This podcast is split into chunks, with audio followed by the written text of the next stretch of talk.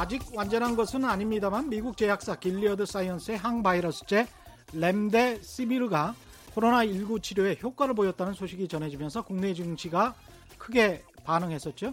그런데 말입니다. 이런 바이러스 치료제가 지금 같은 시기에 개발된다면 그 약값, 약값은 얼마가 되어야 할까요?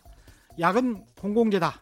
특히 이렇게 사람이 죽을 수도 있는데 많이 죽고 있는데 제약회사가 폭리를 취한다는 건 있을 수 없는 일이다. 이렇게 생각하는 한국인들이 대부분일 텐데 미국 같은 경우는 보통의 경우 이번의 경우는 좀 다를 수 있습니다. 보통의 경우는 제약회사가 매기는 약값에 우리나라 건강보험공단 같은 공적인 기관이 개입하는 것을 정부가 자유시장 경제에 개입하는 일이다라고 생각하는 사람들이 굉장히 많습니다. 무엇을 얼마나 공공으로 할 것인지 아니면 시장에서 할 것인지는 나라마다 역사마다 다 달랐죠. 어제에 이어서 오늘도 최경령의 경제쇼가 마련한 특집 코로나19로 전 세계적으로 논의되고 있는 공공경제학 이야기 이어갑니다. 네, 세상에 이익이 되는 방송 최경령의 경제쇼 출발합니다. 안녕하십니까? 저는 진실탐사 엔터테이너 최경령입니다. 유튜브 오늘도 함께 갑시다.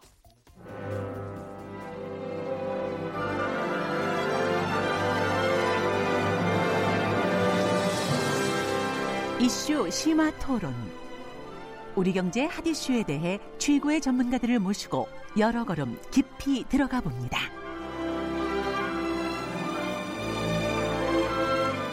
네, 최경영의 경제쇼가 기획한 공공경제 특집. 오늘은 공공의료 부분에 대해서 집중적으로 논의하겠습니다. 어제 이어서 오늘도 최백은 건국대학교 경제학과 교수 나오셨습니다. 안녕하십니까? 네, 안녕하세요. 예, 그리고 또 공공의료에 대해서 보다 심도 있게 설명해 주실 세계보건기구 WHO의 정책 자문관이고 서울대학교 공공보건의료 사업단장인 서울대 예방의학과 홍윤철 교수 나오셨습니다. 안녕하십니까? 네, 반갑습니다. 예, 어제 공공경제에 대해서 음. 나눠봤는데요. 이야기를 좀 나눴었는데 코로나19 때문에 사실 이 모든 게 네. 다시 촉발되고 있는데 공공의료에 대한 필요성은 이제 거의 전 세계가 동감할 것 같습니다. 어떻게 보십니까?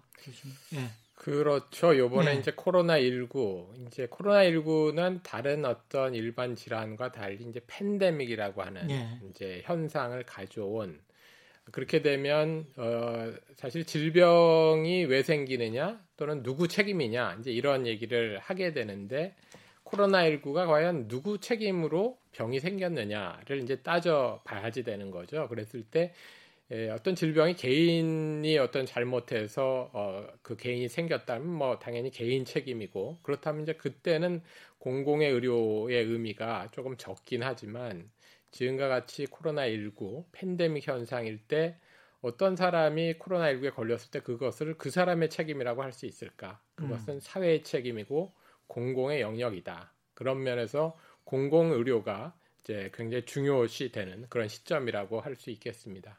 어떻게 이번에 코로나19와 관련해서 공공 의료가 이렇게 대두될 수밖에 없다. 경제학적 의미도 있는 거죠. 그렇죠. 저는 이제 그 어, 제도 제가 말씀을 드렸지만은 음. 에, 우리가 기존의 경제학에서 소위 이제 이익과 비용을 산출하는 방식, 네. 에, 이 방식의 근본적인 그러니까 저는 어, 이 변화를 지금 요구하고 있다고 봐요. 네. 그러니까 우리가 흔히 이제 에, 좀 이제 자주 그러면서 대규모 어떤 피해를 발생시키는 것들은 음. 이게 이제 그러니까 과거에는 이렇게 빈도수가 발생 빈도수가 낮았었어요. 예. 예, 그러다 보니까는 거기에 대해서 그러니까 우리가 비용을 굉장히 그러니까는 낮게 평가가 됐었고, 음. 예, 거기에 이제 사회가 자원을 굉장히 적게 배분을 하죠. 예. 어, 근데 이제 에, 그런 부분들이 대개 보게 되면 대규모 피해를 발생시키는 것들이 대개 보게 되면 사회 전체가 어쨌든 간에 감당해야 될 부분들 이런 영향이 많은데 이번 같은 경우에 음압병동이랄지 인공호흡기랄지 뭐 이런 겁니까 결국은? 그러니까 이제 의료적으로 뭐, 보면 그죠? 뭐 그게 이제 그런 비용. 것들을 개인 의원이나 또 병원에서 예. 일반적으로 갖추기가 어렵고 되게 이제 그런 음. 음압병동 같은 경우는 전염병을 이제 가정을 하고 만드는 예. 병동인데 어, 일반 그 민간 의료 영역에서 음. 전염병 환자를 받는다는 건 굉장히 또 위험이 따르는 그렇죠. 거거든요. 어. 그러니까 당연히 음압병동을 굳이 설치할 동기가 이제 없는 오, 거죠. 그러니까 그거는 예. 공공의 영역에서 어떻게 보면 어, 어떤 의무 사항으로 만들어져야 하는 사항이라고 봐야지 되는 거죠. 음. 그러니까 이제 그 부분이 제가 이제 얘기한 것처럼 예. 그러니까 그런 거는 이제 한 번은 어쨌든 간에 피해가 발생했을 때 음. 대규모 피해가 발생할 수 있는 가능성들이 있단 말이에요. 그렇죠. 예. 그러다 보니까 그게 이제 그러니까 어, 자주 발생을 안 하다 보니까는 그동안에 그러니까 우리가 비용 산출에서 굉장히 좀 이제 과소평가하는 음. 측면들이 있었다 이거예요. 예. 에, 근데 그러다 보니까 그건 또 민간에서는 잘 안 하죠. 민간에서는 할수 예, 없죠. 예, 민간에 잘 안 하고요. 그러니까요. 예. 근데, 근데 결국 뭐냐면 그것이 피해가 발생했을 때 그 고스란히 부담은 사회 전체가 어쨌든 질 수밖에 없는데 음. 그 부분을 예를 들어서 자주 발생 안 한다고 해가지고 음. 대비를 안 했을 경우에 네. 굉장히 재앙적인 어떤 결과로 이제 우리가 아, 나타날 수도 있고 음. 그럼 거기에 대해서 어쨌든 간에 사회 구성원들이 사회 구성원들이 거기에 대해서 우리가 대비를 해야 되느냐. 음. 네? 그러니까 우리가 그래서 그 이 소위 말해서 민간 기업들의 어떤 하나의 차원에서 민간 의료원 차원 속에서 그러니까 별로 수익 타산이 안 맞는 것일 수가 있잖아요. 그렇죠. 예. 예. 근데 이제 문제는 뭐냐면은 그것이 한번 발생을 했을 경우에 굉장히 사회적인 재난으로 발생을 하고 음. 많은 비용을 유발한다면은 음. 결국은 그것도 그것은 사회 차원에서 계산을 해야 된다 이거죠. 정부가 국가가 해야 될 예, 사회 사회가 네. 그러니까 계산을 할 수밖에 없는 사회 단위에서 계산할 수밖에 없다 이거죠. 음. 개인 단위에서 그러니까 계산하게 되면 수는 없다. 예. 예. 이번에 실제로 이게 팩트인지 그냥 이렇게 직관적으로 봤을 때는 공공 의료가 좀 취약한 나라들 특히 이제 미국이 너무 크게 보여서 4만 명이 넘게 사망자가 나오다 보니까 그 공공 의료가 좀 취약한 나라에서 이번에 타격을 많이 받은 건가? 직관적으로 볼 때는 그렇습니다만은 실제로도 그렇습니까? 꼭 그렇게 단순화 시켜서 보기엔 참 어려운 것이 이제 미국은 사실 공공의료의 개념 자체가 별로 이제 없는 나라죠. 네. 예. 미국은 뭐 그런 면에서 공공의료 시스템이 있냐, 음. 제 보기에는 뭐 거의 갖춰져 있지 않다고 보는 게 이제 맞고요. 예. 또 그렇기 때문에 어, 사실은 미국과 같이 상당한 음. 기술이 발전돼 있는 또 의학이 발전돼 있는 나라에서 이제 걷잡을 수 없는 그렇죠. 이제 지금 수습이 잘 안 되는 상태까지 이제 가게 되는 것은 공공 의료 기반이 정말 너무 없다 하는 음. 것인데 그 반면에 영국과 같은 나라 예. 또뭐 이탈리 같은 나라는 그건 공공의료가 없냐 공공의료가 있습니다 특히 그렇다네요. 영국은 예. 뭐 거의가 이제 음. 공공의료 기반으로 다돼 아, 있는 거죠 그래서 예, 사실 바람직하게는 공공의료와 민간의료의 말하지 협력 체계가 굉장히 중요하다 하는 것이지 음. 어느 한 시스템이 좋다 나쁘다 이렇게 얘기하기는 참 아. 어렵습니다. 그러니까 이게 적절한 음. 코미네이션 조합이 필요하다. 그렇죠. 그 사회에서. 네, 네, 네. 그러니까 그걸 제가 이제 경제학적으로 표현할 때 예. 그렇게 얘기하는 거죠. 그러니까 그러니까 그래서 민간 부분들은 음. 아무래도 그러니까는 그 어떤 이익과 비용을 따져가지고 접근할 수밖에 없어요. 그렇죠. 민간의 속성상이요. 팔리는 거 만들 수밖에 없는 거잖아요. 그렇죠. 그렇게 예. 할 수밖에 없거든요. 예. 근데 이제 문제는 뭐냐면 그러한 계산 방식을 가지고 다 해결이 안 되는 부분들이 있다 이거죠. 음. 그 부분은 결국은 공공 영역이 담, 당할 수밖에 없는. 예. 누군가 대비를 해줘야 되는 거니까요. 음. 그 영역을요. 예. 그러니까 그 부분은 결국은 그러니까 공공 영역에서는 그러다 보니까는 어떤 이윤 개념 수익 개념을 가지고 그걸 하다 보면 그건 접근 못 안 된다 이거죠. 네. 공공 영역조차도 그러니까 만약에 일반 민간 기업처럼 수익 이윤 이런 개념을 가지고 어, 접근을 하면은 그건 어, 이 말을 만들 수가 없다는 얘기죠. 음. 네. 저희 의료에서는 그래서 그것을 이제 필수 의료라는 개념을 씁니다. 네. 반드시 필요한 부분. 그러니까 음. 수익이나 어떤 영리의 목적을 벗어나서 이거는 우리 국민들의 건강을 지키기 위해서는 반드시 필요하다. 거기에 이제 감염병, 뭐 네. 응급 의료 음. 또는 뭐 예, 또 이게 쌍과 부인과 네. 이런 문제들이 이제 같이 있는 거죠. 정신질환 이런 부분들이. 음. 그거는 영, 영리를 따지기 이전에 그건 국민의 건강을 위해서는 반드시 필요하다. 이게 이제 아. 필수 의료고요. 예. 그렇지만 그 외에 또 많은 또 의료가 있잖아요. 아 미용적인 성형이랄지 뭐 이런 것들. 뭐 그런 것도 포함해서 또 의료가 예. 또 나름대로 예. 또 의학적인 발전을 이루고 또 음. 과학을 이끌고 이제 이런 부분들은 또 한편으로는 민간 영역이 또 굉장히 중요합니다. 그래서 음. 예, 필수 의료라고 하는 것과 또 그 외에 이제 의료 어, 나머지 전반이 있고 그래서 적어도 그 필수 의료의 핵심적인 부분은 그래도 공공이 책임지는 거가 필요하겠다. 그렇지만 그 외에는 발전을 어, 시키기 위해서는 정말 민간 의료와 협력 체계를 잘 가, 갖추는 게 중요하겠다. 이제 이렇게 생각합니다. 우리가 이번에 코로나 19를 대응을 잘했다라고 뭐 트럼프 대통령도 이야기를 했으니까요. 네, 네. 예, 외신뿐만이 아니고 근데 이게 우리 의료 체계가 말씀하신 대로 공공 의료와 민간 의료가 적절한 콤비네이션 조합이 잘 이루어졌다. 현재 상황은 뭐 어느 정도인데 더 보완할 부분이 있다. 뭐 어떻게 생각하시는지? 뭐 우리나라가 음. 공공의료와 민간의료의 조화가 잘 이루어져 있는 나라냐 예. 구성비가 예. 맞느냐 하는 예. 거에는 저는 뭐 조금 아, 다른 생각입니다만 음. 적어도 요번에 코로나19 대응에 있어서는 뭐 어느 나라에 비해서도 어, 잘했다고 보죠. 근데 이제 그 이유는 사실은 메르스라고 하는 이제 아. 좀 매를 맞았잖아요. 우리가 예. 우리만 맞았잖아요. 그때 2015년에 예, 예. 그때 매 맞으면서 살려야 한다 기억나. 아 이게 지금과 같은 의료 체계로는 안 되겠다. 예. 준비를 해야 된다. 이제 음. 하는 거고 그 전염병 특히 신종 전염병을 준비를 하기 위해서는 준비를 시켜야 되는데 음.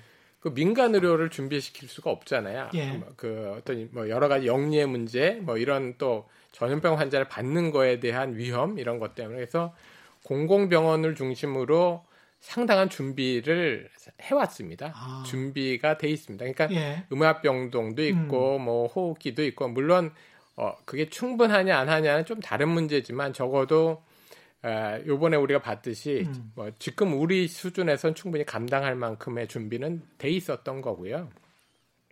그러면 그런 면에서 예. 잘했지만 예. 사실 공공의료는 우리나라 의료의 10%밖에 안 됩니다. 전체가 100이라면 10%밖에 10%밖에 안 돼서 물론 미국보다는 낫지만 유럽의 음. 어느 국가랑 비교해도 우리는 공공 영역이 어, 굉장히 취약한 국가입니다. 그렇군요. 다, 만 코로나에 대한 신종 전염병에 대한 준비를 그동안 잘 해왔기 때문에 이게 예, 감당이 된 거고요. 예. 어, 그렇죠. 아까 말씀드린 좀 국민들의 기본적인 어떤 필수 의료 영역이 그걸 좀 더 보장하기 위해서는 지금 10%는 너무 적다. 저는 이렇게 생각합니다. 유럽 의 가령 어떤 특정 국가 모범 국가 정도 되려면 그 비율이 어느 정도 돼야 될까요? 뭐 영국은 뭐 90% 이상이고요. 예. 또 북유럽의 뭐 스칸디나비안 국가들은 대개 90% 정도 되고 예. 유럽에서 적은 나라가 뭐 70% 공공 영역이요. 예. 뭐그 정도 어, 됩니다. 그러니까 그렇다고 우리가 꼭 그렇게까지 가야 되느냐? 저는 음. 그런 생각을 하는데 왜 그러냐면 영국 의료를 보면 음. 어뭐 보장성은 있지만 예. 사실 은 예. 환자 입장에서 보면 그렇게 편리하지도 않고 한 6개월 기다려야겠네요. 예, 또 의료가 그렇게 발전하는 속도도 굉장히 더디고 이제 예. 이런 그런 부분도 민간이 좀 해줘야 되거든요. 근데 그게 음. 너무 차단하는 거는 조금 안 맞지 않겠는가. 다만 이제 우리나라의 경우는 공공의료를 지금보다는 조금 더 늘려서 음. 국민의 좀 건강권이라고 하는 아주 기본적인 권리는 좀 확보하고 그 외 의료 발전은 민간이 좀 주도해서 갈 수 있도록 아, 그렇게 하는 게 투트랙으로 투트랙이 예. 조화와 협력 체계를 구축해서 가는 게 바람직하겠다 저는 이렇게 생각합니다. 10대 90이면 한 30대 네, 그 정도면 30대 70 정도로 30대 70 정도면 30으로 올리려고 해도 두 배를 올려야 되는 거니까 세 배로 세, 배, 세, 배 올려 세 배로 올려야 네, 되는 거니까 네, 네, 네, 엄청나게 많이 해야 되는 거네. 근데 그게 예를 들면 이제 요번에도 서울은 지금까지도 코로나 음. 발생하지만 사망자 숫자도 이제 매우 적고 그렇죠. 어, 나름 관리가 되는 게 공공병원들이 아주 뭐 굵직하게 자리 잡고 있어요. 물론 저희 대학병원도 공공병원에 해당됩니다. 아 그렇군요. 네, 국립대학병원. 아, 아 일반 사이드 예, 대학병 예. 말고. 예. 저, 예를 들어 저희 병원은 이제 공공병원에 해당됩니다. 음. 그러니까 이 자리를 잘 잡고 있는데 지방으로 가면 아무래도 공공병원들이 조금 음. 좀 부족하다 저는 이렇게 생각을 하고 있고요. 그래서 네. 그런 부분들을 좀 확충할 필요가 있겠다 하는 생각입니다. 예를 들면 예를 들어 서산에 어떤 의료 서산 의료원이 있다. 예. 그럼 요번에 코로나 어, 사태가 생기면서 서산 의료원 충남 충청 남도에 그렇죠. 있지만 예. 의료원을 싹 비우고 어, 대구에서 발생한 환자를 받았거든요. 오. 그건 공공병원만이 할 수 있는 그렇죠. 일입니다. 예. 사실 진주 의료원이 있었으면 진주 의료원의 그 어, 병상들을 활용했으면 초기에 음. 병상이 없어서 사망을 하신 분들이 있으니까 있거든요. 예. 그렇지 않았을 거다 그렇게 생각합니다. 이게 정말 말씀하신 대로 위기가 닥치면 이게 공공의 영역이라는 게 정말 무시 못할 힘을 발휘를 하는군요. 그러니까 그 비용을 그러니까 상당히 지불하고 나서 예. 지불하고 나서 이제 그러니까 그게 필요성을 가다가 예. 근데 그런 것들이 일상적으로 나타나는 이런 것들은 아니잖아요. 뭐 그렇죠. 일상적으로 나타나는 그렇죠. 게 아니다 보니까 그걸 예. 굉장히 우리가 좀 어, 지나치게 과소평가를 하, 다 보면 자원을 그러니까 그만큼 적게 배분을 음. 하게 돼버리고 음. 그리고 뭐 거기엔 또 이제 또 반, 반대로는 또 이제 자본의 논리가 또 작용을 하면서 또 이제 민간 영역을 더 이제 확장시키려고 하는 이제 이런 논리들이 있잖아요. 그렇습니다. 제약 산업이 됐던 어쨌든 예. 뭐 보험 산업이 됐던 음. 간에요. 음. 근데 이제 저는 아까 이제 코로나 19 우리가 굉장히 성공적으로 그랬던 것 중에 하나는 의료 당국에 그러니까는 방역 당국이나 의료 당국에 굉장히 거의 그러니까 이 헌신적이고 이런 것도 있었지만은 저는 사회 어떤 하나 이 거버넌스 체제 음. 예, 사회를 그러니까 얼마나 그 그런 재난 상황 속에서 구성원들한테 신뢰를 그러니까 만들어내느냐 그래야지만이 사실 뭐 어 그 의료진 의료 방역진들의 노력만 가지고는 사실은 그렇죠. 한계가 예. 있는 거잖아요. 예. 그러니까 그 국민들이 어쨌든 협조를 해줘야 되는 것이고 음. 그렇죠. 이제 그런 거를 이끌어내는 그러니까 비의료적인 이런 부분들도 그렇습니다. 우리가 예. 아, 중요하다고 생각은 들어요. 리더십 문제도 있고 사, 실 그런 것들이 또 저 신뢰 결정적인 부분을 차지하긴 하죠. 홍인철 교수님 같은 경우는 이번에 팬데믹이라는 책을 내셨습니까? 네, 네. 이게 지금 저도 외신을 계속 보니까 이 바이러스가 이번 코로나 19뿐만이 아니고 계속 발생할 가능성이 높다. 새로운 바이러스들이 그런 네. 이야기를 좀 하던데. 네. 그렇습니다. 일상적으로 지금 대비를 해야 되는 겁니까 이게? 사실 뭐 제가 팬데믹 책을 내니까 사람들이 아 어떻게 알고 팬데믹 책을 냈냐? 적기에. 아 적기에 그아 그 어떻게 그 짧은 며칠 사이에 책을 만들었냐? 그래. 근데 이렇게 어, 려운 책은 잘 안 팔리잖아요, 사실은. 아 근데 그게 요번에 아 그러셨구나. 네, 요, 아. 뭐 네, 요번에는 좀 팔리는 아. 것 같은데 예. 사실은 메르스를 겪으면서 예. 아, 메르스 이후의 질병의 변화라고 하는 것들을 생각해봐야지 됐던 거였고요. 그, 그 당시에 다음번에 신종 전염병이 올 거냐 물어보면 100명의 전문가한테 물어보면 100명 다 온다고 아 그랬어요?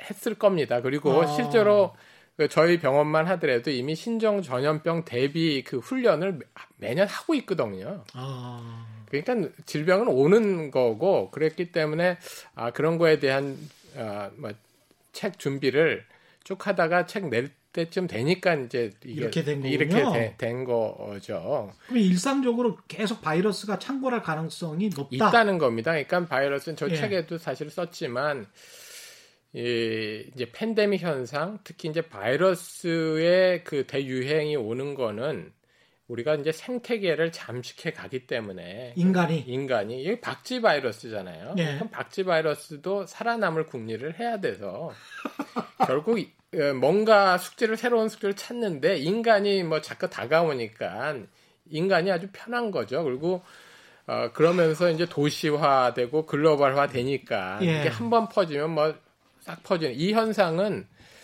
어, 앞으로도 올 겁니다. 그래서 아유, 무시무시하네요. 네.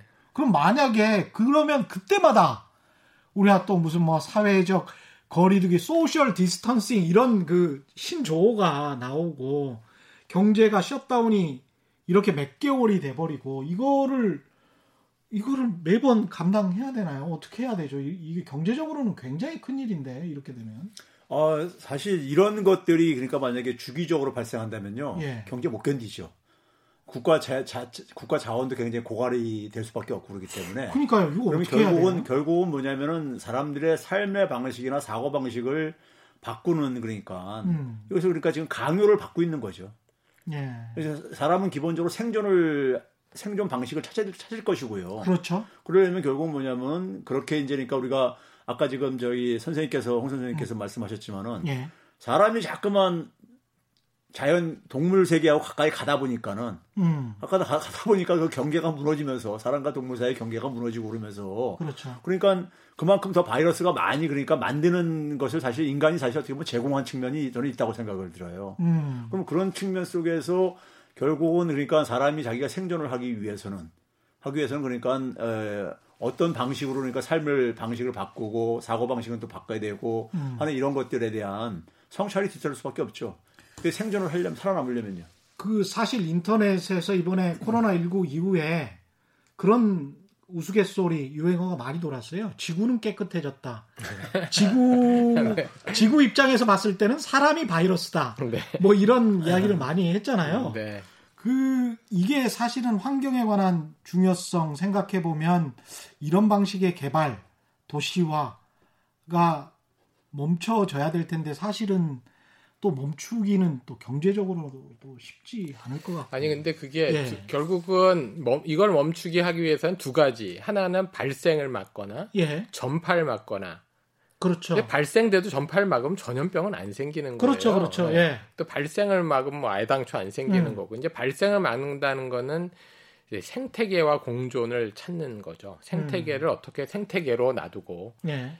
인간의 삶을 우리가 만들어가는 거. 음. 뭐 예를 들어 뭐 박쥐 안 예. 잡아먹고 박쥐를 왜 잡아먹어요? 그 야생 동물에 대해서 예. 뭐 정말 그 생태계에 놔두는 거죠. 음. 그런 게 이제 하나고 두 번째는 근데 그거보다 저는 뭐 더 현실적이라고 생각되는 건 전파를 막는 방법입니다. 이제 예. 전파가 보, 보시면은 자 우한에서 터지고 뭐 우한은 뭐 발생 지역이라고 하지만 이탈리아에서 그렇게 터지고 예. 미국 터지면 미국의 뉴욕에서 그렇게 많은 사망자가 생기고 이게 특징이 뭡니까? 이게 다 대도시고요. 음. 교통의 중심지인 거거든요. 예. 뭐 이탈리아는 옛날 로마 시대 때 이미 다 교, 도로를 다 닦아서 그렇죠. 교통의 중심지 아직까지 교통의 중심지고 나라 전체가 예. 뉴욕은 뭐 지금 세계의 그렇죠. 중심지잖아요. 그러니까 음. 이런 데서 터지는, 터지는 거거든요. 크게. 음. 뭐 앞으로도 런던 또 이제 뭐 동경 뭐 이렇게 갈 거라고 저는 생각이 되고요.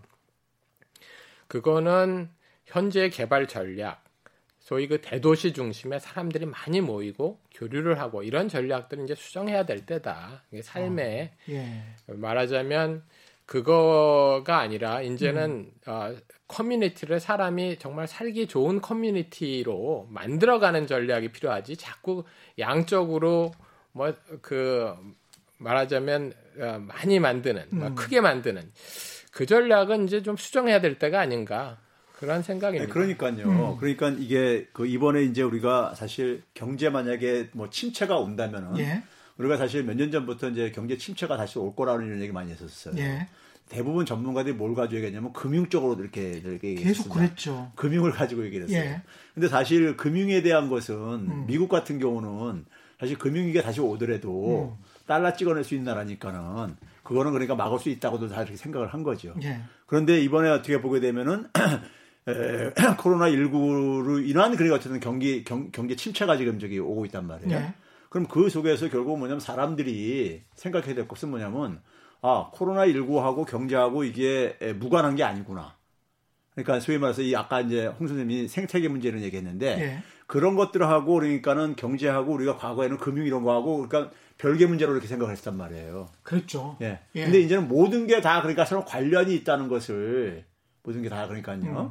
그러니까 사실 우리가 뭐 그 이 아까 이제 박쥐를 잡아먹는 뭐 이런 얘기를 해보했지만 음. 그게 결국 뭐냐면 소득 불평등하고도 굉장히 관련이 있단 말이에요. 기후 위기하고도 관련이 있을 수도 있고요. 그러니까요. 그렇죠. 네? 그렇죠. 네. 그러니까 모든 게 다 상호 관련돼 있다는 속에서 그 속에서 그러니까 우리가 삶의 방식을 어떻게 이제 그러니까 디자인할 것인가. 음. 네? 이걸 이제 그러니까 우리가 그러니까 과거에는 그러니까 우리가 그냥 경제적인 영역을 분리시켜 가지고 경제적인 관점에서만 그러니까 모든 걸 어쨌든 간에 도시도 디자인하고 뭐 이렇게 했다면은 근데 네. 그거 가지고 놓치는 부분들이 우리가 있었다 이거죠. 예. 네? 근데 그게 엄청나게 음. 큰 재앙으로 다가왔고 사실은 코로나 19 이전에도 호주에서 산불이 났을 때 기후 변화 때문에 산불이 났다는 이야기를 굉장히 많이 네, 했었잖아요. 그렇죠. 1.5도 정도 올라가서 30년 전에 비해서 기온이 높아지니까 산불이 나서 건조한 지역에 완전히 휩쓸, 휩쓸어 버렸다. 이런 이야기를 하고 그랬었는데 바이러스가 어떻게 보면 강요한 인간의 경제 전략 수정 이렇게 볼 수도 있겠습니다. 네. 예.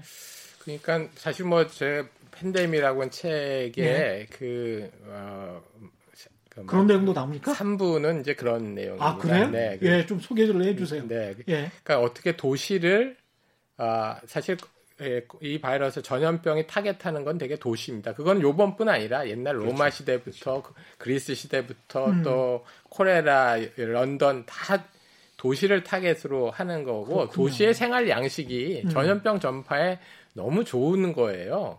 이 바이러스 입장에서는 이게 뭐 너무 좋구나. 너무 좋은 거예요. 그래 그래서 이제 이런 거기 때문에 예. 아, 이제 도시를 새로운 문명 도시로 만들자. 이제 사실은 그래서 제가 뭐 거기에 이제 하이게이아라고 하는 도시 명도 적어 놨는데 하이게이아? 그게 뭐죠? 하이게이아라고 하는 거는 이제 예. 그 1850년에 런던에서 코레라가 그때는 예. 돌았습니다. 그 코레라도 팬데믹이었어요. 그 당시에. 예. 근데 런던은 그 당시에 세계 중심지였지 않습니까? 근데 1년 1852년에 만 명 정도가 사망합니다. 그 당시에. 그럼 음. 지금은 뭐 서울에서 한 10만 명 정도 사망하는 거라고 볼 수 있는데요. 예. 똑같은 현상이 생길 거예요. 그 의료계도 어 이거 어떻게 콜레라를 어떻게 해결할 것이냐? 예. 그러다가 나 그러다가 이제 그 중에 의사 중에 한 사람이 음. 리차드슨하고 의사가 아, 도시를 바꿔야 된다. 답은 아 도시를 도시를 위생 도시를 바꿔서 도시를 깨끗하게 하고 아, 오염 물질이 없고 어, 건강한 도시를 만들어야지만 사망률을 낮춰서 그게 음. 이제 코레라의 진정한 해결이다 이렇게 해서 아, 책을 낸 게 있어요. 그래서 아, 상하 수도 시스템을 완비한달지 그때 지하철까지 다 만드는 지하철까지 네, 그 1850년에 아. 그 정도의 계획을 세워서 도시를 예, 아, 이상적인 도시를 생각했고요. 예. 지금도 솔루션은 결국 도시를 어떻게 설계할 것이냐, 사람들이 사는 방식을 어떻게 설계할 것이냐가 솔루션이지. 백신이나 치료제 당연히 백신 치료제는 개발해야 되지만 한 발 늦는 거잖아요. 그렇죠. 이거는 한번 터지고 많은 사람이 희생되고 백신 음. 치료제 나와야 되는 거여서 매번 같은 걸 경험할 수밖에 없습니다. 이렇게 되면 참 상상이 되네요. 그러면 서로가 고립돼 있지는 않지만 연결이 되면서도 그러면서도 그게 아마 온라인이나 뭐 이런 식으로 연결이 돼 있겠죠. 그러면서도 자주 접촉하지 않지만 깔끔하게 사업을 할수 있는 뭐, 뭔가 그런 도시가 네. 필요하겠네요. 네. 아, 그 앞으로 그러면은 그것과 관련해서 그런 산업, 그런 경제 구조로 가져가야 되겠다 그런 생각을 많이 할 수밖에 없겠습니다. 국가 전략 저는 근데 측면에서도. 그 그런 속에서 또 한번 예. 실수를 반복을 하지 말아야 될 것 중 하나가요. 예. 이번에 들어서 이런 얘기를 한단 말이에요. 우리가요. 좋든 음. 싫든 간에 이제 에, 그 경제적인 측면에서 얘기한다면요. 디지털 생태계로 그러니까는 이동이 굉장히 빨라질 거다. 음. 그러니까 우리가 흔히 흔히 기존의 산업들 같은 경우 오프라인 중심의 생태계인데 예. 이게 그러니까 디지털 생태계로 이동이 좀 빨라질 거다. 음. 예를, 예를 들면 그러니까 우리가 지금 기업들이 좋든 싫든 간에 재택근무 이렇게 하고 있잖아요. 그렇죠. 근데 이거는 이거는 그러니까는 사실은 코로나 19가 없었으면은 이렇게 이제 강요를 안 받았을 텐데. 그렇죠. 근데 이제 코로나 19가 이제 장기화되면서 어쩌면 거의 적응을 하려고 할 게 아닙니까, 기업은요. 음. 적응을 하면서 했는데 어느 정도 성과가 잠깐 나오, 이제 좀 이제 익숙해져요. 음. 예? 처음엔 불편했어도. 예. 그리고 저는 이렇게 생각합니다. 온라인 수업도 지금 처음에 하니까 굉장히 불편하고 여러 가지 문제가 나오지만 교수님도 시간이, 굉장히 불편해하셨죠. 시간이 지나면서 예. 결국 이제 적응을 하고 이제 거기에 또 기술적인 뒷받침도 이루어지고 이렇게 될 거란 말이에요. 심지어는 토론도 하더라고요 이제 요새. 그러니까요. 예. 그, 렇게 이제 돼 가다 보면은 예. 결국은 이제 그쪽으로 이제 그러니까 새, 그, 그쪽으로 우리가 이렇게 무게 중심을 옮겨 가들 갔을 때더 음. 그러니까 굉장히 효율적이라는 이제 이런 이제 생각이 나올 수가 있잖아요. 그렇죠. 그러니까 그래서 그러니까 고용에도 엄청난 영향을 미칠 수가 있어요. 예. 그렇게 되면요. 예. 근데 이제 문제는 뭐냐면은 그 디지털 생태계가 가지고 있는 그러니까는 이 그 핵심 속성을 이해를 안 하고 그냥 기술적인 측면만 가지고 음. 이걸 그러니까 만약에 그런 쪽으로 전환을 하려고 한다면은 음. 그러니까 과거에 그러니까 우리가 근대 산업 문명 속에서 가지는 우리가 패러다임이라든가 사고 방식이 그냥 놔둔 상태 속에서 예. 그냥 기술적인 측면으로만 가지고 거기에 적응하려다 보면은 음. 또한 번의 낭패를 저는 낭패가 반복될 수밖에 없다. 음. 그러니까 지금 코로나 19가 주는 어떤 시사점이라는 것은 사람들이 그러니까 과거에 그러니까 지난 수백 년간 익숙하게 살아왔던 방식과 다른 방식으로 살기를 지금 요구하는 다른 방식의 어떤 사고, 다른 방식의 사회 규범 이런 것들을 요구를 하고 있단 말이에요. 예. 근데 그런 건 안 바꾸고 그러니까 기술적으로만 이걸 만약에 적응하려고 하면은 음. 또 한 번 굉장히 저는 그러니까 값비싼 비용을 지불하고 결국은 그러니까 해결책은 그러니까 또 늦춰지는 의료적인 네. 측면에서 네. 봤을 때도 그 사실은 원격 의료와 관련해서도 그렇고 프라이버시 문제 그 다음에 이번에도 확진자 동선과 관련해서도 프랑스에서도 프라이버시 문제가 제기가 됐었고 우리는 별 이야기가 없었지만 원격 의료와 관련해서는 무조건 프라이버시 문제가 제기되고 있고요. 그 다음에 디지털 생태, 생태계 말씀하셨지만 디지털 생태계를 통해서 어떤 스타 강사 또는 뭐 스타 의사 뭐 이런 사람들이 독과점 하게 되면 나머지 같은 직종에 있는 나머지 사람들의 또는 실업으로 이어질 수도 있으니까 이런 것들도 상당히 고민스러울 것 같아요. 그 사실 뭐 저도 예. 뭐 지금 말씀하신 내용이 핵심적인 내용이다라고 저는 생각을 하는데 예. 우리가 기술적인 측면만 갖고 사람의 편의성이라고 하는 거 또는 효율성을 중심으로 사회를 바꿔가자라고 하는 논의는 매우 위험하다고 음. 생각합니다. 음. 저는. 아, 뭐 지금 뭐 사실은 그런 논의가 코로나 이전에도 사실 있었고요. 뭐 스마트 도시 뭐 예. 만들자. 예. 스마트 도시 이런 거잖아요. 아침에 일어나면 내가 아유 나 어, 배고파 그러면 토, 밥이 딱 나오고 커피 하면 커피 끓여줘. 그렇죠. 그리고 어, 어디 가야 되는데 그러면 차가 딱 쓰고. 그렇죠. 예. 그 사람이 건강할까요? 안 건강할까요? 아 그러네. 그거는 예. 굉장히 나쁜 삶인 거거든요. 예. 그게 편리하다고 생각할지 모르지만 그 사람의 일상이 그리고 어딘가 서버에 다 저장이 돼 있는 거 아니에요? 그리고 그 사람은 사람으로서 기능을 거의 못하는 거죠. 이게 그거를 이제 사람으로서의 기능을 못한 말하자면 예. 그게 아 기계가 사람을 서브한 사람을 돕는다고 보지만 사람이 완전히 종속되는 거거든요. 기계 기계 없으면 아무 일도 못하는 그런 이제 그런 사회가 되는 거죠. 아. 그거는 절대로 바람직한 사회가 아닙니다. 그러니까 지금 사실은 그런 전략, 그런 그게 이제 스마트 도시 전략이 이제 그런 거라고 저는 생각해요. 전략 수정을 좀 해야 된다고 보고요. 음. 결국 핵심은 사람이 건강하게 살 수 있는 도시 그 어, 삶. 그거는 뭐냐면 사람 그 의료적으로 보면 돌봄이 사람 간의 친밀한 관계 속에서 돌봄이 일어나는 아. 그렇지만 그 돌봄이라고 하는 것들이 여러 가지 기술을 좀 활용해서 돌봄이 일어나는. 그래 사람의 행복이라고 하는 것은 우리가 같이 만나고 이야기하고 네. 뭐 놀고 즐기고 같이 생각하고 막 같이 만들고 이런 거잖아요. 그렇죠. 그게 사람의 본질, 행복의 본질인데 그거 다 빼고 예. 기계가 알아서 다 한다. 사람은 없는 거죠 그 사회는 사람이 주인이 안 되는 사회입니다. 그러니까 음. 저는 이번 코로나 19는 이제 그런 면에서 정말 새로운 생각을 요구한다. 저는 그렇게 말씀드릴 수 있고요. 예. 또, 또 그거 더불어서 원격으로 잠깐 예, 원격으로. 말씀드리면 예. 원격 의료가 바로 그런 거거든요. 예. 원격 의료가 기술을 가지고 음. 어, 어떤 환자나 어떤 소비자가 원격으로 음. 뭐 예를 들어서 하버드의 유명한 그렇죠. 교수랑 연결해서 그렇죠, 그렇죠. 어, 예. 지침을 받고 예. 치료한다. 하버드의 교수가 예. 한국에 어디 있는 분한테 치료 잘 해줄 것 같으세요? 그렇죠. 별로 아이돈 케어겠지. 그, 예. 거의 일어날 수 없는 예. 예. 상황을 이상적으로 하는 거거든요. 예. 현실 세계를 전혀 고려하지 않는 기술만 생각하는 그런 거는 작동할 수가 없다. 그 실제로 작동 안 하는 거가 음. 안 되고 있잖아요. 예, 코로나 19 같은 때 이 원격 의료를 도입하자. 그 뭐 중국도 하니까 좋지 않느냐. 그다음에 의료진도 보호할 수 있, 있는 거 아니냐. 지금 뭐 이런 거잖아요. 지금 저희 이제 저희 서울대병원에서 예. 문경 생활치료센터랑 원격 의료 시스템 갖춰놓고 했습니다. 예. 그리고 잘 돌아가요. 어. 아, 거기 엑스레이 찍고 뭐 환자 보지 않지만 여기서 진단하고 보내면 약 처방까지 해서 다 가는 시스템을 다 했죠. 예. 기술적으로는 되는 거고요. 기술이 된다고 이걸 하느냐? 그렇지 않다는 걸 제가 말씀드리는 겁니다. 그러니까 음.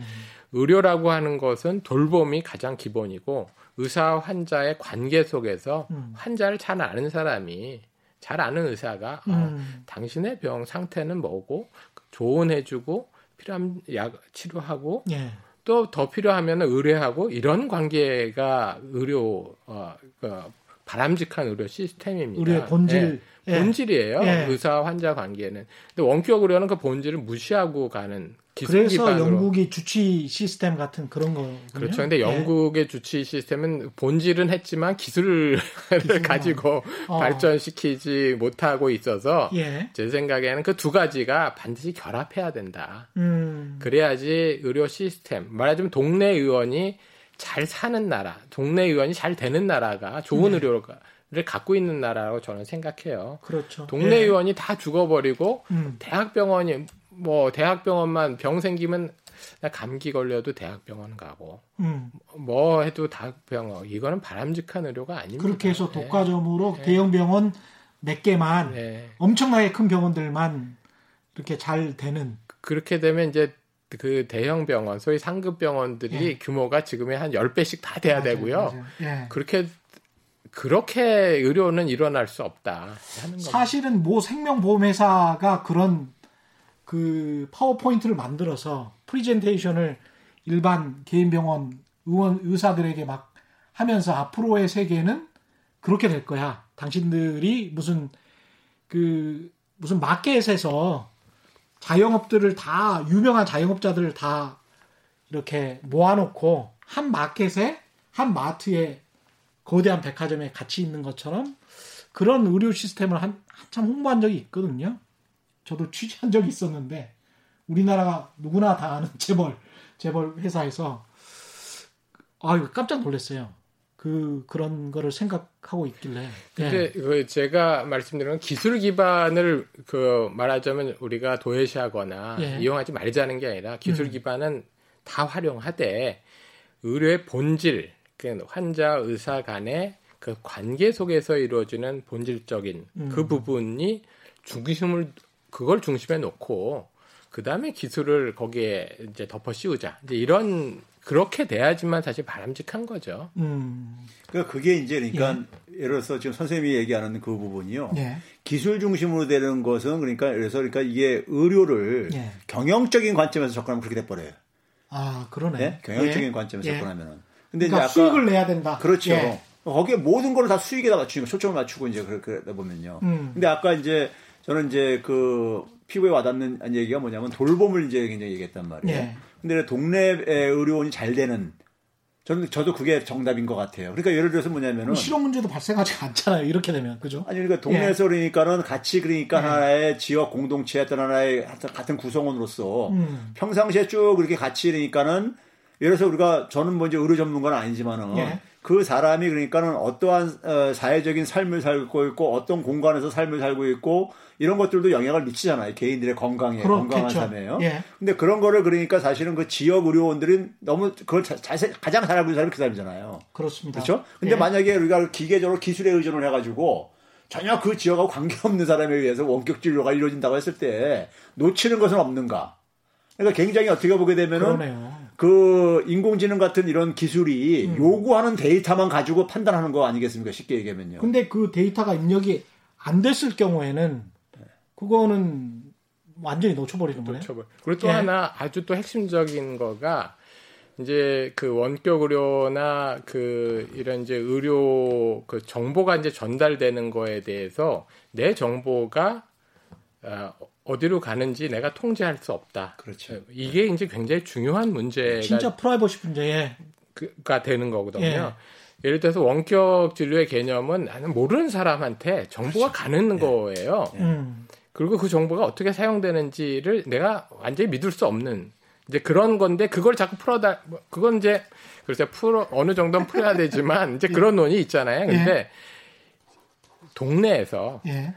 나와 잘 아는 의사 내가 음. 다, 단골 의원이면 1대1로 1대1이면 예. 믿을 수 있잖아요. 아, 그래 정, 정보가 왔다 가도 음. 내 정보 다 주고 싶죠 오히려.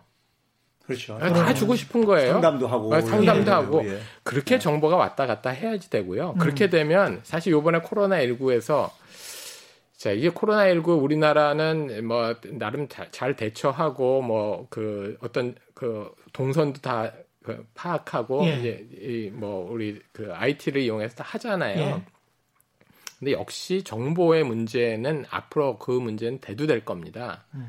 그런데 동네 의원이 나의 다, 파트너 란 말이죠. 말하자면 예. 그러면 내 내가 열나거나 뭐 어떤 문제가 있을 때 그거가 다 모니터링 된다면 그렇죠. 음. 그 동네 의원에서 그럼 그렇게 되면 이제 지금 같은 코로나 긴급 시에는 의사들은 그 개인 정보 다 빼고 필요한 정보만 가지고 뭐 정부 당국과 아. 데이터를 정리할 수 있죠. 그러면 어디서 생긴지 다 금방 하는 거예요. 연계를 할 수가 있죠. 연계할 수 있죠. 예. 그건 신뢰할 수 있는 사람이 그걸 해주기 때문에 음. 가능한 거죠. 그렇게 되면.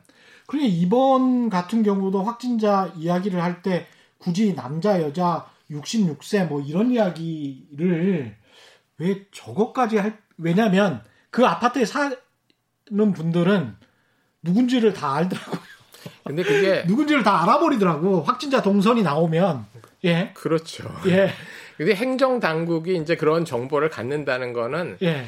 어, 뭐 좋은 점도 있지만 그것도 그 위험성도 같이 있는 겁니다. 그래서 이제 그런 정보들은 나와 관계 속에서 개인 의원이 갖고 음. 다만 위기 시에 개인 의원들은 정리할 수 있잖아요. 필요한 정보들을 뭐 행정 당국에 모으면 예를 들어서 어느 지역에서 환자가 어떻게 발생하고 있다 금방 그 바로 알 수 있는 거예요. 예. 어. 그렇게 되면 사실은 많이 생기지도 않죠. 초기에 음. 발견하니까 그럼 전염도 전파도 안 생기고 그러면 코로나 19에 대해서 다시 와도 충분히 우리는 관리할 수 있다. 저는 이렇게 그러니까 생각합니다. 지금 그 중요한 얘기가 제가 앞에서도 이제 얘기를 했지만요. 예. 결국은 이제 기술 중심으로만 가게 되면은 결국은 자본의 논리가 이제 지배할 수밖에 없어요. 예. 그러니까 근데 이제 의료는 기본적으로 돌봄이라면 사람이 중심이 돼야 되는 것이고 음. 그렇죠. 예. 근데 이제 만약에 이게 자본 중심으로 가게 되면은 음. 자본 중심으로 가게 되면은 어떤 기준으로 하겠냐고요. 수익성이죠, 뭘요. 그러네. 수익성이라고 하게 음. 되면은 그 아까 얘기한 데이터 같은 경우도 개인에 대한 정보도 그것도 예. 다 돈으로 보인단 말이에요. 실제로 예? 돈벌이를 하려고 많이 그러니까요. 했죠. 그러다 보니 그러다 예. 보니까는 예. 결국은 뭐냐면은 그런 부분들에 대한 위험성을 음. 위험성을 그러니까 최소화시키기 위해서 결국은 이 의료 서비스가 그러니까 공공 영역에 상당히 어느 정도 버팀목이 좀 이렇게 돼, 돼 있고 그다음에 체계를 그러니까 우리가 그러니까 저는 그 말이 굉장히 와닿아요. 그러니까 우리가 내 삶의 공간을 얼마나 이제 건강한 환경으로 만드느냐. 음. 예? 예. 그래서 사람의 행복이라는 것이 우리가 흔히 뭐 얘기할 때 건강이 가장 중요한 저거라고 얘기하면서 건강한 삶의 공간을 굉장히 행복하게 아니 건강하게 우리가 건강한 삶을 살 수 있는 예. 여기에 그러니까 우리가 가치를 부여를 예? 그렇죠. 예. 특히 공공한 처지에 그 병에 걸렸으면 사람이 약해질 수밖에 없고 누구한테라도 손을 벌려서 자기의 뭐 전 재산을 털어서라도 고쳐야 되는 경우가 많지 않습니까? 그럼 공공한 처지에 놓여 있는 환자를 대상으로 수익만을 생각을 해버린다면 특정 무슨 제약회사랄지 보험회사랄지 이래버리면 그러면 이제 뭐 아비규환의 세상이 그렇죠. 예, 예, 되는 거죠 그러면 예. 앞으로는 더 그럴 수 있는 게 음. 요번에 코로나 19도 결국 희생을 희생을 당한 사람들을 보면 그렇습니다. 사회 취약 그룹이거든요 그렇죠. 노인 예. 기저질환자 음. 그다음에 정신병동 환자 요양원 음. 이런 거잖아요. 좀 가난하신 분들이 많이. 근데 이런 네. 분들이 앞으로 줄어들 거냐? 늘어납니다. 왜냐하면 노인 인구가 지금 우리 65세 이상이 현재 15%인데 음. 10년 뒤에 25%가 돼요. 그렇죠. 그러면은 이게 뭐 25%면 4분의 1 굉장히 많고 거기다가 2040년쯤 되면은 30%가 넘습니다. 예. 그렇게 되면 그야말로 노인 인구가 대다수처럼 보이는 사회가 되는 거고요. 음. 그럼 다 취약한 인구 집단이 너무 많아져서 지금의 의료와 말하자면 어떤 그 영리 위주의 의료로는 감당할 수가 없는 상태가 될 겁니다. 이 기본적으로 이제 패러다임 별로 시간이 나, 많지 않아서요. 한 5분 정도 패러다임 이야기를 좀 해야 될 것 같은데 우리가 공공에 관해서 좀 뭐랄까요? 지루하고 뻔하고 비효율적이고 뭐 이런 개념 이런 어떤 인식이 있지 않습니까? 패러다임 자체가 좀 변해야 될 필요성도 있다 그렇게 보는데 어떻게 생각하십니까? 그러니까 공공이 음. 어 사실 과거에는 좀 그랬던 것 같아요. 네. 수준도 낮고 지루하고 뭐 이런 거였는데 네. 공공이 뼈대다. 음. 아, 뼈대가 있고 그 다음에 그 뼈대를 바탕으로 살을 붙이는 건 민간 영역이다.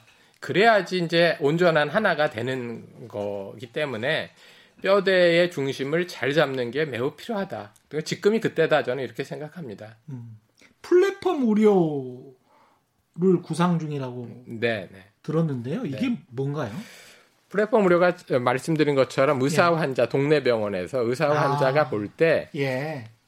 반드시 대면만 할 수는 없잖아요. 예. 근데 모니터링을 다 하는 거는 비대면으로 하다가 아 여기 어 신호가 잡히면 어, 열이 나네 이런 거를 환자가 알려주는 게 아니라 의사가 그걸 알 수 있는 시스템을 음. 이제 만들고 그러면은 어, 환자한테 의사가 어, 연락을 해서 병원에 오시라든지 어떻게 하라든지 이제 음. 이런 것들을 하는 시스템을 얘기하는 거고요. 그건 뭐냐면은 지금은 환자가 자기가 알아서 증상도 다 그렇죠, 판단해서 그렇죠, 그렇죠, 그렇죠. 누구 병원에 네. 누구 어느 선생님 찾아가는 거거든요. 인터넷에서 검색해봐서. 검색해서.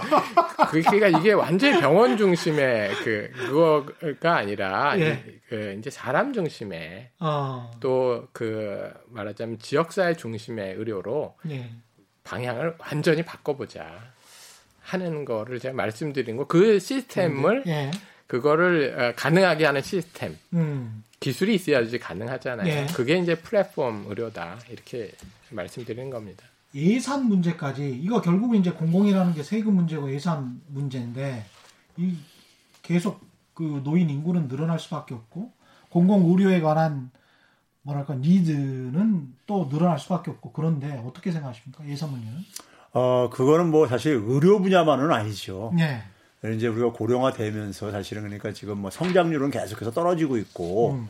그러니까 이게 사실은 어떻게 보게 되면은 어, 우리 경제 구조를 바꾸는 거하고도 관련돼 있는 것들이에요. 그렇죠. 예. 그러니까 지금 제가 볼 때는 에, 과거 지난 한, 한 2, 300년 동안에 우리가 소위 말해서 살았던 어떤 방식, 경제적인 삶을 운영했던 방식 이런 것들을 음. 뿐만 아니라 그러니까 지금 의료 시스템을 얘기를 하지 하지만 하지 하고 있지만은 음. 경제 시스템 그다음에 사람들의 그러니까 이 뭐 저기 저 이 가치관 뭐 이런 모든 것들이 다 같이 맞물려 있는 거예요. 연결돼 있죠. 예. 네, 맞물려 있는 거기 음. 때문에 음. 음. 그래서 그런 점에서 어떻게 보게 되면 어, 국가 사회를 새롭게 어떻게 재구성할 것인가 음. 이런 문제로까지 사실은 이게 연결되지는 거예요. 예. 그래서 제가 이번에 이제 그 정치인 삶을 끝내면서 마지막으로 하고 싶은 부분이 예. 이제 그런 이제 부분에 대한 예. 좀 이게 전부 다 이게 연결돼 있더라고요. 정치인 삶, 정치인 삶은 한 2, 3개월 하셨나요? 예, 예 국, 국회의원은 안 되시고 바로 그냥 경제학자로 예. 경, 최백운의 경 본업으로 돌아오고 예, 뭐. 예. 이건 정말 환영합니다. 그리고 교수님 그 마지막으로 교수님 그 코로나 확진자 우리가 지금 한 자리 숫자까지 네, 줄었고요. 네, 네. 이제 생활 방역 이야기가 나오고 이제 사람들이 사실 많이 해이해진 것도 사실이에요. 네. 백화점 가니까 사람 엄청나게 네, 많던데. 예. 생활 방역은 뭐고 이게 앞으로 우리는 어떻게 해야 될지 그 말씀 좀 해주십시오. 네, 어, 사실 뭐 저, 저 저 도 이제 생활방역위원회 예. 위원이어서 예. 어, 뭐그 위원회 속에서도 많은 논의를 하는데 예. 어, 기본적인 그 생각은 아직은 아니다. 아직은 다 풀 때는 아니다. 아직은 아니다. 아, 예. 위험하다 이제 하는 거고 그렇게 그 풀었다가 그 지금 뭐 다시 돌아간 싱가폴이 있잖아요. 아. 뭐 싱가폴이 뭐 잘하고 있는 국가였다 갑자기 못하는 국가로 지금 돼버렸는데 그렇죠. 어. 그런 상황이 올 수가 있다. 이제 하는 거고요. 특히 지역 사회에서 어디서 그 병이 발병했는지 알 수 없는 사례가 음. 아직도 있기 때문에 지금은 사회적 거리두기 아직은 더 해야지 된다고 생각을 합니다. 그리고 그 생활 방역의 개념은 사회적 거리두기 하지 말자는 게 아니라 우리 생활 속에서 실천하자 이런 개념으로 손잘 씻고 계속 예. 네, 손잘 씻고 어. 거리 유지하고 마스크하고 가능하면 불필요한 미팅 음. 하지 않고 뭐 이런 음. 것들은 생활에서 좀 시, 하되 예. 그렇지만 경제가 너무 음. 활동이 위축돼 있으니 음. 필요한 경제 활동은 좀 하자. 이제 이 정도 저는 이렇게 해요. 예. 결국은 각 개인들이 음. 자기 책임이 좀 이제니까 음. 좀 강화돼 가지고 협조를 좀 해야 되는 거예요. 예. 그렇지 않으면은 그러니까는 국가의 차원에서는 위험하면은 음. 강제로 격리시키는 조치를 할 수밖에 없는 거잖아요. 서구 유럽처럼. 근데 예. 그거 최악이란 말이에요. 다, 공, 다 같이 공멸하는 예. 거니까. 예. 예. 예. 오늘 말씀 감사합니다. 지금까지 최백은 건국대학교 경제학과 교수 그리고 세계, 세계보건기구 WHO 정책자문관인 홍윤철 서울대 의대 예방의학과 교수와 함께했습니다. 고맙습니다. 네, 감사합니다. 예, 최인의 경제쇼 오늘 준비한 내용 여기까지였습니다. 지금까지 세상에 이익이 되는 방송 최경련의 경제쇼였습니다. 고맙습니다.